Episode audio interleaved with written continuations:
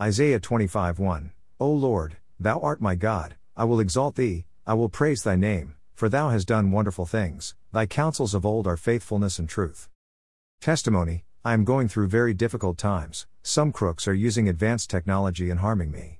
I'm unable to provide evidence to prove it as what hurts is the radiation or whatever that the technology uses. I don't know from where and how they are doing it. They hurt me especially for fun when wedding of a few Hindu women. I used to fail very badly to these torture and I don't get up miraculously from my bed. Yet, I hear them complain that their mobile phone, source of this harm, keep breaking when they hurt me. In the recent past, they are hurting me for one woman named Jyoti Bajaj. The claim of these women is I'm lesser to them and they are to enjoy their domination over me. Maybe black magic or some superstitious rituals are involved, which, if they do physically, can be a crime that they are using such means, besides money. In these years, I have found that God has kept me well. I have seen Him healing me wonderfully and guided me through difficult times. When I was suffering from severe fever with no one to even get me a morsel of bread or bottle of water to drink, He healed me overnight. I did have the relapse thereafter every year with a spinal pain and fever. He healed.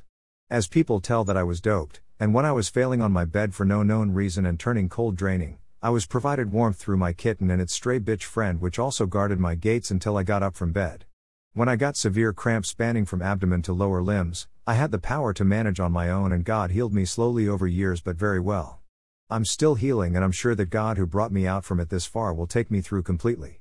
When I was in Australia, a small sore throat untreated promptly spread to my ears to left brain. God kept me through it and kept my eardrums intact despite for the amount of pus that oozed out of my ears. When I had a small stroke-like attack in isolation, I was able to overcome with a small prayer that provided me the will that I will not let it confine me and turn myself a burden. Still I believe that greater things does God guarantee but for the Satan that comes in way. Prayer, Dear Lord Almighty bless this day and the days to come. Bless all those wish me well, those who don't accept to treat me inhumanely, and those who want me to live a good life. Fill our daily plates in abundance that we may never run out but be able to help others. Provide us with long lasting, good and safe roof and clothing. Thank you for what you have provided today. Send down your angels to destroy technology and its illicit activities. Touch us with your healing hands that we may remain in good health.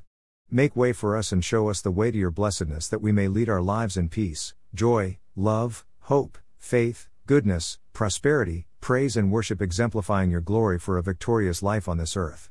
Amen.